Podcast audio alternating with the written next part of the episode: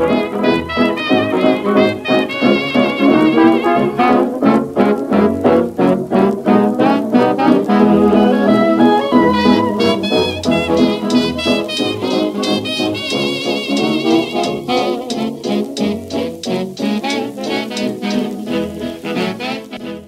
malam Idung.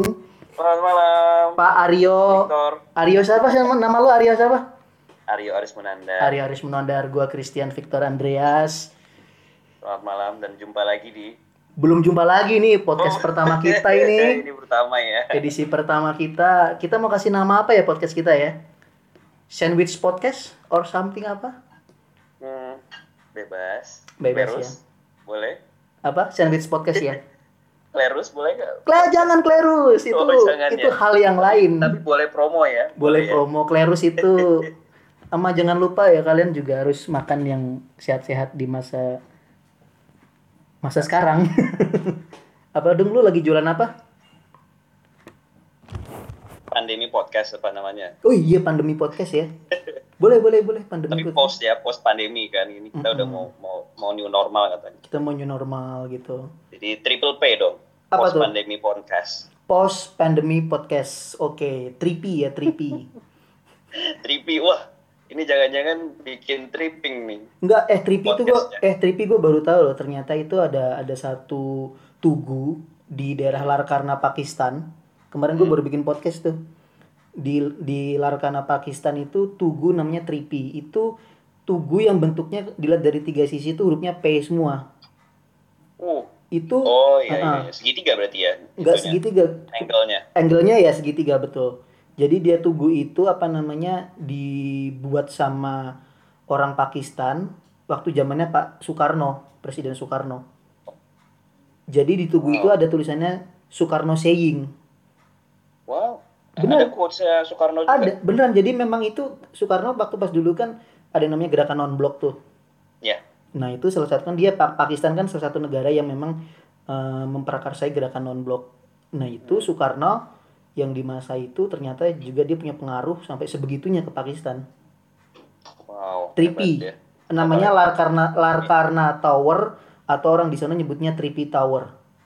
Oh, oh, jadi sebenarnya itu tower juga, menara juga. Menara, menara. Ya kayak lu lihat Tugu Jogja kayak mau kayak lapangan iya, banteng segala macam itu tuh ya kayak gitu. Tapi ini bentuknya Wow. kayak huruf P gitu di, di dibuat. Hmm. Saya keren sih, keren keren. Menarik sekali ya. Menarik sekali. Pengetahuannya luas sekali loh, Pak Victor nih memang. Wah, enggak lah. Orang jarang tahu loh. Nguliknya di mana Pak? Bisa tahu pengetahuan-pengetahuan kayak gitu tuh di mana nguliknya sih? Enggak, kan kemarin kan ada seorang jurnalis yang dia seorang arkeolog juga ternyata. Wow. Jadi di banget. Pakistan kan gue nanya kalau kalau kita lagi ngomongin tentang traveling nih, kalau kita itu mau misal udah kelar nih, lu kasih gue dong rekomendasi tempat liburan ke mana yang nggak mainstream. Cobain aja Pakistan, dia bilang gitu. Pakistan apa enaknya? Coba Pakistan apa enaknya? Ya enggak. Kita kalau tergantung sih, kalau lu kan pengennya nyari nggak mainstream, ya makanya lu liatin kota-kota yang kayak kuno-kuno gitu, gambarannya kayak di model-model Black Hawk Down gitu. Oh iya iya iya, betul betul betul. itu terusnya sebenarnya Black Hawk Down settingnya Afrika ya. Afrika iya nah itu Sudan ya kalau nggak salah. Sudan betul. Nah lu bisa bisa apa namanya cobain Pakistan tuh. Terus dia cerita cerita mulai dari Mohenjo-daro lu tuh pernah dengar mungkin Mohenjo-daro tuh? Si- Pernah. situs metropolitan tertua yang ada di dunia selain selain Inca. Nah itu. Amerika ya. Amerika itu ada di situ di dia tuh Asia Selatan masuknya Pakistan. Zaman zaman kita RPUL dulu dong. Iya. Oh, sebelahan sama India kan? Sebelahan sama India. Dan lu tau nggak Pakistan ternyata itu berangkat dari kebudayaan Hindu tua yang paling tua. Hindu Buddha yang paling tua. Oh, Hindu Buddha. Bukan berkembang Cina, kalau berkembang menjadi Muslim negara Muslim kan? Heeh. Iya karena pas kemerdekaan Inggris waktu itu. Ya panjang lah di pokok gitu deh ceritanya. Dia cerita tentang Pakistan cobain deh ntar lu searching searching gitu Wow, keren keren keren. Jadi lu ngapain aja se lama-lama tiga bulan Oh, eh ya karena memang sekarang profesi saya ini di bidang eh, financial eh, advisor ya Mm-mm. atau eh, juga sebagai agen asuransi. Mm-mm. Memang eh, di awal-awal pasti shock ya. Maksudnya itu kan seperti culture yang baru ya yang kita hadapin bersama nih gitu. iya iya Gak cuma profesi saya nih ya, semua profesi pasti akan mengalami perubahan Mm-mm. gitu. Jadi nah kami di profesi seperti ini ya mengalami itu juga gitu. Mm-mm. Dan ya syukurlah eh, dari eh, partner bisnis saya ini, kok jadi saya ya kayaknya kesannya formal banget nih. oh memang kita menyapa para pan pandempot pandempot pandemi pandemi podcast Wah lucu juga tuh pandempot. pandempot halo Jadi para pandempot Padepokan, iya Padepokan Podcast. Padepokan podcast belum belum ada ya tuh. Jadi namanya tadi Tripi Padepokan podcast pandemi lo apa sih? Post pandemi Padepokan Podcast. Jadi Jadi empat, empat pi, empat pi, empat pilar, empat pilar, empat pilar, ya. empat pilar. empat pilar. Tambahin pilar jadi P, P-nya lima malah jadinya. Jadi post pandemi Padepokan Pilar Podcast. Post gitu ya. pandemi Padepokan pilar podcast 5P. Ntar kita Ya, ngomongin loh, jangan-jangan lu mal nggak eh, ntar ya. Enggak iya, ntar aku juga pengen nanya, jangan-jangan malah sebenarnya di kehidupan ini, terutama kita ini, memang ngomongin tentang keuangan harus ada pilar-pilar tertentu yang harus lu buat. Oh pasti, pasti. Nah itu gue gue pengen nanya kalau udah sebagai seorang financial advisor, profesi yang unik sih kalau menurut gue Edung ya. Eh iya Iya, iya iya, para para teman kita yang kita sebut sebagai apa ya kita kita menyebut panggilan Pendengar. pendengar. Jadi P semua ya. Iya pendengar. Halo para pendengar podcast pandemi pilar padepokan. Pendengar 5P. Halo para pendengar 5P ya. Profesi yang cukup unik loh menurut gue financial advisor. Iya. Eh Terutama mungkin baru lahirnya ya di era modern kali ya. Walaupun ya. memang bukan di bukan bukan baru-baru ini ada. Sebenarnya kan sudah mungkin 10 tahun terakhir juga sudah ada sih seperti itu kan. Karena ya semakin majunya eh, peradaban manusia Mm-mm. eh, secara ekonomi juga produknya kan juga semakin advance ya, semakin ada ada hal yang baru lagi. Mungkin 10 tahun yang lalu kita nggak mendengar namanya cryptocurrency, ya oh iya kan? iya iya. sekarang sudah ada Bitcoin dan sebagainya, gitu kan? Dulu juga belum ada, ya dan semakin kompleksnya eh, apa keuangan ya juga semakin membuat kita sebagai individu atau mungkin sebagai personal gitu, Mhm. eh, jadi rasanya juga semakin eh, lost juga ya, bingung juga nih dengan berbagai produk yang ada gitu Mm-mm. dengan misalnya contoh eh, salah satu marketplace kan juga sudah eh, mencanangkan atau me- ada program yang eh, emas tuh bisa di- dibuat digital ya. Oh iya iya. Sebenarnya kita cuma beli beli dalam bentuk 0,0 sekian gram gitu. Mm-mm. Artinya kita nggak punya fisiknya emas, tapi sekarang kita bisa membeli emas dengan cara eh, eceran lagi gitu ya. Hmm. Sebenarnya maksudnya gini loh, eh, yang menjadi menarik adalah ketika ada sebuah profesi Hmm. yang dibilang namanya financial helper atau financial advisor. Iya. Itu- Munculnya bisa jadi karena itu sih ya. Ah, ah, ah. karena memang aduh kompleks sekali nih ya itu salah satu paling contoh paling mudahnya kan Gak sebenarnya apa-apa kita ngomongin kompleks, maksudnya gini, kita kita kan pengen pengen pengen dapat insight nih dari kamu nih ya. Maksudnya, gua gua profesi masih bekerja sebagai budak korporat gitu. ya meskipun mungkin yang tidak boleh disebutkan ya yang tidak usah ya. disebutkan lah ini ya apalah itu kayak gitu.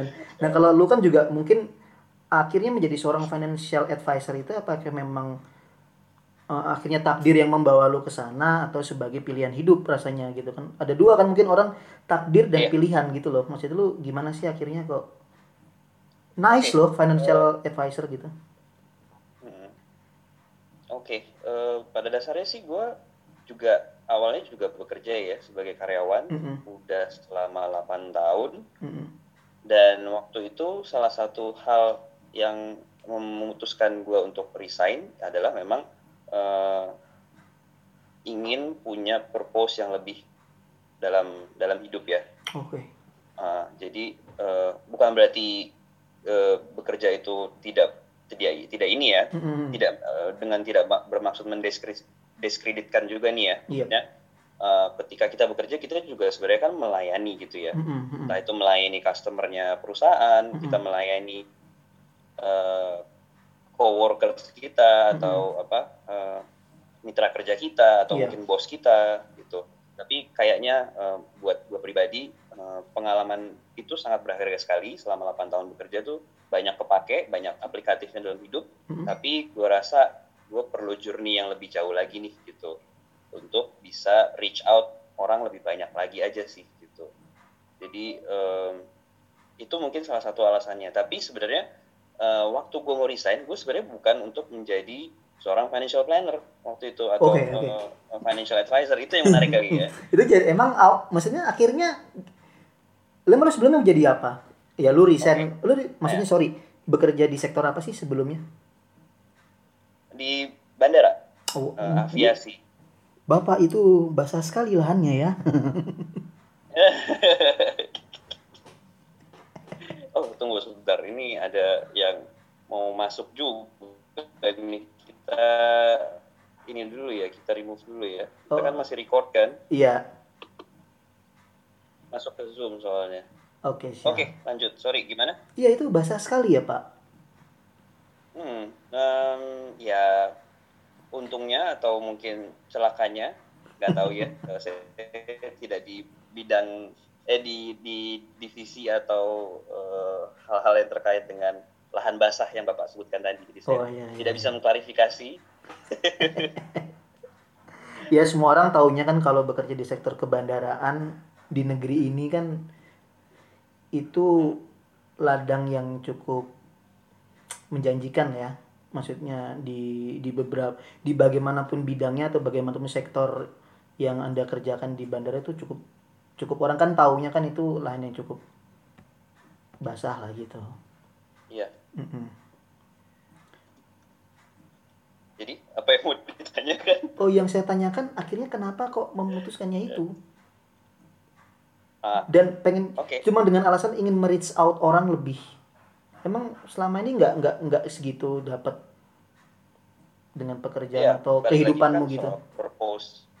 Iya, purpose aja sih ya tadi ya. Mm-mm. ketika eh, ketika kita merasa oh eh, waktunya ya waktunya sudah eh, tersita banyak untuk eh, istilahnya untuk diri sendiri ya Mhm. sebenarnya kan kita bekerja ya pasti kan Mm-mm. eh, salah satu motif kita ya pasti kan untuk untuk menafkahi diri dan keluarga juga kan itu Iya, kan iya. paling paling utama pasti kan nah ketika waktu kita eh, banyak habisnya untuk eh, bekerja artinya kita menghabiskan banyak waktu kita untuk diri kita dan keluarga kita aja gitu makanya eh, salah satu alasan gue untuk coba coba ya waktu itu gue intinya sih emang lumayan nekat juga waktu itu untuk untuk berbisnis adalah yaitu untuk gue bisa eh, bertumbuh dengan dengan eh, bertemu banyak orang ini putus ya kayaknya ya agak putus ya Enggak, nggak apa-apa. Nanti ya natural.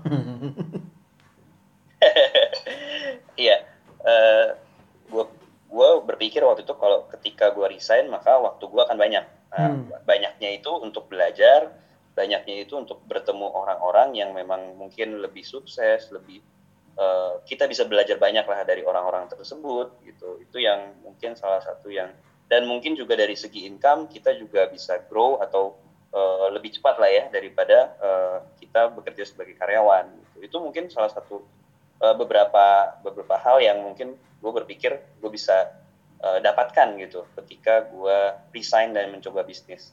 Akhirnya semua itu terwujud ketika lu benar-benar resign. Setelah resign. Ya, eh, pada saat itu tentu tidak ya. Maksudnya kan itu semua it's about it's about proses ya semua kan. Iya. Karena waktu waktu dari resign itu pun eh, bisnis yang mau coba gue jalankan adalah bisnis-bisnis yang eh, mungkin ada yang franchise, ada yang Mhm. mungkin bisnis online, atau mungkin ada yang bisnisnya juga soal bandara tapi istilahnya eh, startup di bandara. Mm-mm. gitu. Memang eh, sempat juga diajak diajak buka bisnis sendiri di bandara dan sebagainya. Tapi singkat cerita semua itu eh, tidak ada yang bisa me- me- mewujudkan eh, apa yang visi gue sebelumnya punya untuk resign. Eh, dan secara tidak sengaja justru gue ketemu semuanya itu ketika gue menjalankan uh, profesi financial planner ini Jadi memang visi itu pada akhirnya setelah keluar tidak seindah yang lu bayangkan ya setelah resign. bukan visinya kali ya Oh Maksudnya, iya, proses-proses menuju visi itu visinya ya. tetap ah iya Proses betul. menuju Visinya visi tetap, itu. Heeh. ya tapi caranya mungkin waktu itu belum ketemu gue cuma bisa membayangkan oh gue mau ke misalnya ke Depok gitu ya. Tapi gue nggak ngerti ke Depok gimana gitu ya. Mungkin gue sempat naik angkot oh ternyata lama. Gue sempat coba naik kereta oh ternyata harus ke, ke Tanah Abang dulu gitu misalnya ya. Dan sebagainya gitu. Sampai ya yang penting gue tahu gue mau ke Depok sebenarnya nih ceritanya. Lu mencintai gitu ya. proses sampai proses itu akhirnya. sorry? Lu mencintai proses yang yang cukup menyita pikiran tenaga dan perasaan. Oke, kalau kalau katanya mencintai, em, mungkin jadi proses itu yang harus dilalui sih ya. Kalau Mm-mm. kalau tidak, eh, ya mungkin kalau kalau bisa dibilang sepertinya semua orang sukses tuh pasti diawali dari nol juga gitu. Hmm. Yang yang suksesnya juga sustain ya, bertahan lama gitu, bukan yang eh, instan gitu ya. Tapi semua memang dimulai dari bawah, dimulai dari eh, kegagalan, dimulai dari eh, jalan buntu dan sebagainya. Tapi ya dari situ sih sebenarnya kita eh, istilahnya dalam tanda kutip dipaksa ya untuk untuk keluar dari zona nyaman, dipaksa untuk lebih inovatif dan sebagainya sih. Wow. Eh, gini sih, ma yang menarik adalah ketika semua orang kan kadang gini ya. Cabut, gue pindah ke, ke perusahaan, pengen dapat posisi yang lebih. Cabut, pindah perusahaan, dapat posisi yang lebih, gajinya langsung naik gitu kan. Ya. Tapi ketika lu, lu justru malah memutuskan me- menjadi seorang dalam tanda kutip, sorry kalau gue juga salah nyebut ya, entrepreneur gitu. Nah, Oh ya, ya ya berarti uh, profesi ini adalah profesi seorang dalam tanda kutip entrepreneur juga ya financial helper atau financial advisor itu. selama tidak ada yang menggaji gua ya berarti bukan karyawan ya. Um, Ya, anak-anak sekarang tuh part- berbisnis dengan partner ya, iya iya. iya. Anak-anak sekarang tuh dengan mitra sih. harusnya kayak gitu nggak sih? Maksudnya gini loh. Kenapa? Anak-anak sekarang maksudnya kita ngomongin gen gen gen Hmm. millennials sama gen Z ya. Ya. Iya. Sekarang ini kan gila banget ya maksudnya eh, lebih lebih gimana? Maksudnya gini loh gue. menggali sebuah potensi luar biasa yang ada di diri kita ini kita suka takut gitu akhirnya kan. Kita takut bahwa kita akan menjadi melangkah ke arah mana karena kita selama ini kan punya pendapatan yang tetap. Lalu keluar Ya, keluar mencoba menjadi seorang yang sesuai dengan apa namanya passion kita gue nggak mau kerja hmm. nah itu ada nggak sih maksudnya lu pengen berbagi ke ke ke teman-teman atau mungkin para pendengar kita nanti ya ini tuh gimana sih ya. kayak gitu tuh Ah. melaluinya gitu gue gue masih nggak kepikiran itu susah loh susah banget loh Oh iya iya. gue jadi keinget ini sih. Eh, mungkin lu pernah baca juga quotes-nya Jack Ma Alibaba. Dia dia membagi eh, eh, apa yang harus kita lakukan di usia kita. hmm. Dia Iya. bilang di usia 20-an bekerjalah dengan orang yang tepat Mm-mm. atau dengan bos yang tepat. Itu lu Mm-mm. belajar banyak hal dari dari dia gitu ya. Eh, kemudian di usia 30 cobalah berbisnis sendiri.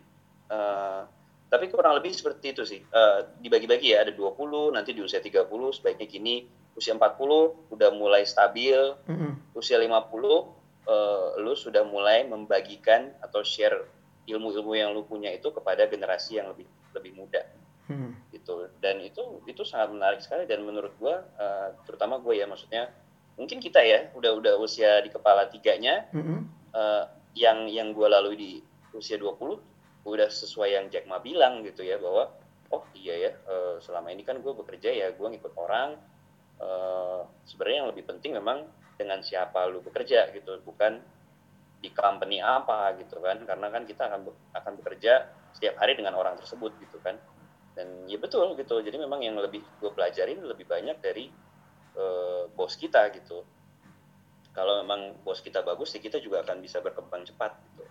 Dan di usia 30 ya memang sepertinya udah saatnya juga dengan bekal pengalaman di usia 20 itu 30 adalah uh, saatnya untuk coba-coba gitu. Jangan sampai uh, kita terlalu terlena juga sampai akhirnya baru mau coba istilahnya baru penasaran mungkin di usia 40 atau jangan-jangan pas usia 50 gitu.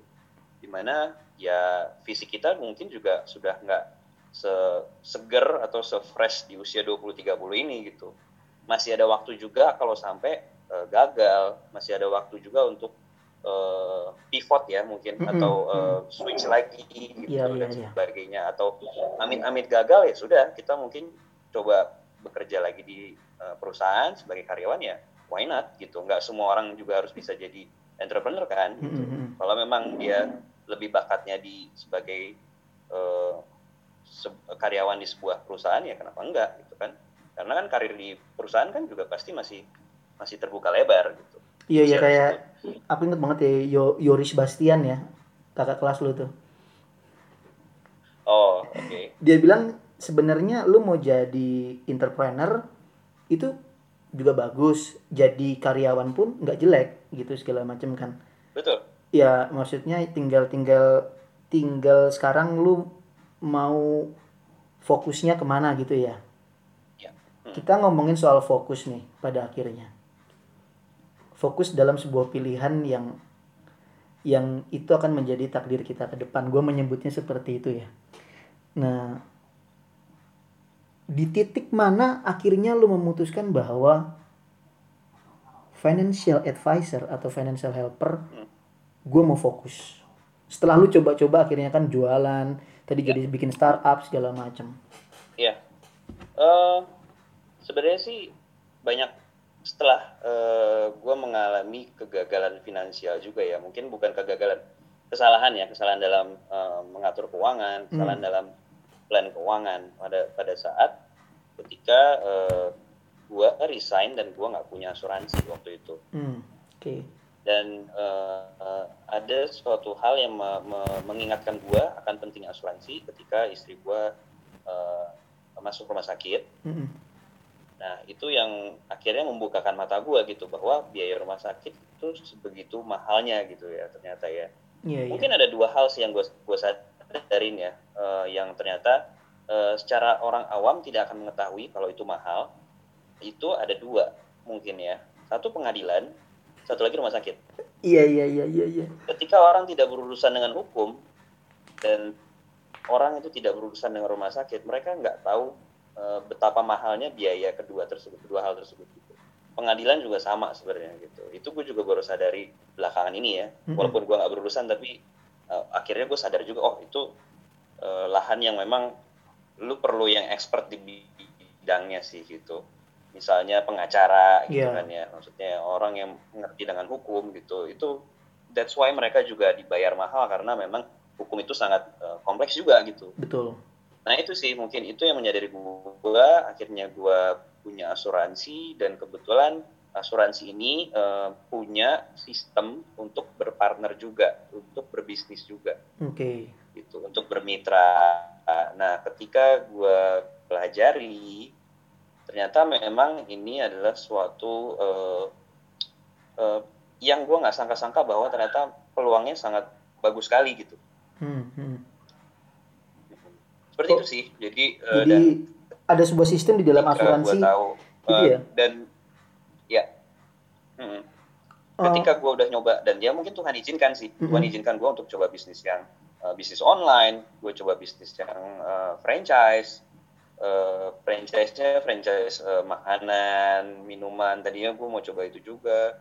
Uh, terus gue coba mau coba bisnis yang di bandara juga dan semuanya Tuhan izinkan nggak berjalan yang seperti yang gue harapkan dan Tuhan izinkan gue juga untuk coba juga bisnis di asuransi ini atau perencanaan keuangan ini dan ternyata oh ternyata ini yang bisa balik lagi nih mewujudkan uh, visi gue yang sebelumnya gitu hmm. visi di mana ya gue mau bantu orang lebih banyak gue mau ketemu orang lebih banyak gue mau belajar lebih banyak uh, eh, gue mau punya impact yang lebih banyak itu semua di sana gitu.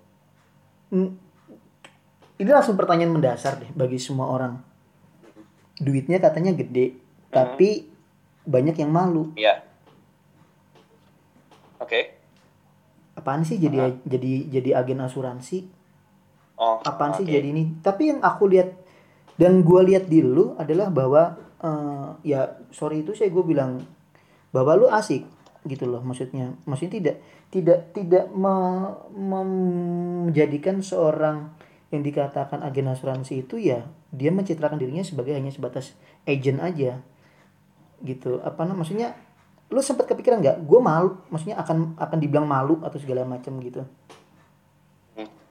Em, mungkin di awal-awal iya ya, karena memang eh, kita nggak mau pungkiri ya, namanya asuransi eh, punya stigma yang mungkin kurang bagus ya gitu Iya. di, di di mata masyarakat Indonesia. Mm-mm. Tapi gue juga sebagai pengguna ya atau nasabah sebenarnya. Jadi gue mengerti kenapa pentingnya asuransi, tapi gue juga mengerti eh, dari kedua sisi ya sebagai pengguna dan juga penjualnya lah istilahnya. Mm-mm, mm-mm. Nah, tapi gue juga mengerti gitu, challenge-nya adalah paling susah adalah mengubah mindset orang Oke. untuk eh, sadar pentingnya asuransi. Karena gue pun tadi gue bilang gue juga me- melakukan kesalahan gue juga, yaitu gue nggak punya asuransi ketika gue resign gitu. Mm-mm, mm-mm. Sebenarnya harusnya ya memang punya asuransi itu dari sedini mungkin gitu. Nggak cuma ketika gue mau resign, sebenarnya waktu waktu bekerja pun kita sebaiknya sudah punya asuransi yang pribadi karena apa pun yang terjadi ya itu yang akan tetap melekat sama kita misalkan kita pindah kerja misalkan kita hmm, asuransi kantornya mungkin ada kebijakannya berubah dan sebagainya mm-mm. yang milik kita ini tidak akan berubah gitu Oke. gitu iya. sih jadi em, betul bisa jadi di awal-awal gue malu tapi karena gue nggak melihatnya dari satu perspektif aja nah itu gue berusaha untuk eh, mengaplikasikannya gitu ketika gue menjadi eh, penjualnya lah ya istilahnya atau agennya atau sebagai advisornya gitu. That's why mungkin lu bisa bilang eh, apa yang lu eh, lu lihat tadi soal pen- eh, pendapat lu soal gua gitu. Kita akan coba selesaikan dulu episode ini dari kata malu dulu. This is our Oke. first episode, Dung. Sebenarnya ada Iya. satu teman kita kan belum join karena dia ada Iya. urusan domestik dulu nih yang harus diselesaikan. Gini, karena ya, gue pengen kita kita semua kita semua akan coba ngomongin tentang kemaluan lu atau seberapa malu lu untuk mengejar passion lu dalam hidup Hmm. gitu kan ya Nah, kalau lu bisa ngalahin ma- rasa malu lu mungkin bisa jadi lu akan jadi orang yang akan mempermalukan orang lain dalam tanda kutip atas pilihan hidup oh iya ya. betul. nah itu Betul. dia kan oke makanya kita cukup setengah jam aja dulu kali yang sekarang sih Boleh. episode Ini udah ya? Udah setengah jam ya? hampir setengah jam Wow. keren, keren. iya Gak j- disangka-sangka ya? nggak disangka-sangka jadi eh, inilah episode pertama kita ya tadi kita namanya apa 5P ya Apa tadi ya? Post pandemi post eh, pandemi Padepokan Pilar Podcast. post pandemi padepokan pilar podcast oke podcast 5P ya kita 5P Ya. Eh, Kalau sama pendengarnya jadi pendengar 5P. pendengar 5P oke Untuk Jadi- ini ya, mungkin nanti kalau ada perubahan lebih lanjut akan kita informasikan. Sip, season ini akan berlangsung tidak tahu sampai kapan season pertama ini Tahu. tapi yang pasti ini Iya. adalah episode pertama kita Eh, mudah-mudahan akan segera tayang di Spotify dan beberapa platform lainnya ya itu dia Ya. kalian denger dengerin aja sekali lagi ini baru episode pertama kita baru ngomongin tentang masalah malu dalam hidup kenapa lo harus malu dalam hidup kalau lu Itu ternyata baru kulitnya lagi ya. Heeh, itu baru kulitnya. Kalau ngomongin kerja ya kerja dibilang kerja tapi malu-maluin. Nah nanti kita akan kamu dengerin aja nih soal yang ngomongin maluin. Kenapa dari seorang apa namanya officer bandara yang luar biasa mungkin bukan officer dia jadi seorang entrepreneur dan mungkin akan menginspirasi kita ke beberapa episode-episode ke depannya. Dan boleh, eh sorry sorry gue potong. nggak Dan apa-apa maksudnya ya, apa-apa. ketika eh, satu tahun lah ya satu tahun lebih setelah gue resign ternyata terjadi ya ini kan mumpung nama podcastnya juga post pandemi ya Mm-mm. ketika terjadi pandemi COVID ini itu ngehit terutama sektor pariwisata dan juga aviasi Mm-mm. dan eh, dan eh, ya mungkin gue nggak perlu ceritakan kondisinya seperti apa sekarang di pada perusahaan itu tapi intinya gue bersyukur sih dengan eh, apa yang sekarang gue jala eh, gua jalankan apa yang eh, sudah gue decide dalam hidup gue gue sih bersyukur ya bersyukur banget sih Gak ada yang Tapi pernah tahu ya rencana tetap- Tuhan ya. tetap bersyukur ya Iya Ah, iya. betul iya. Mm-mm. Well, eh, Pak Aryo, Mas Idung, thank you. Ini episode pertama kita. sama-sama Pak Victor Iya, episode pertama kita. So kita close dulu para sobat 5P, para apa kita ngomongnya kok sobat sih? Tua banget sobat ya. pendengar 5P Para pendengar 5P, tunggu ya episode kedua kita dan episode episode lainnya tetap di 5P podcast ya bareng kita semua ya. Oke ya, selamat malam atau apa nih anaknya nih ngomong? Selamat beraktivitas. ya selamat malam Selamat malam. selamat beraktivitas Selamat beraktivitas. tetap produktif Tetap produktif. P lah gitu Lu biasanya apa kalau bikin bikin apa namanya penyemangat hari lu? Penutup penutup hari lu? nggak ada Nggak nggak ada. ada Semangat ya. tetap semangat Tetap semangat. ya udah pasti Oke ya, selamat istirahat ya.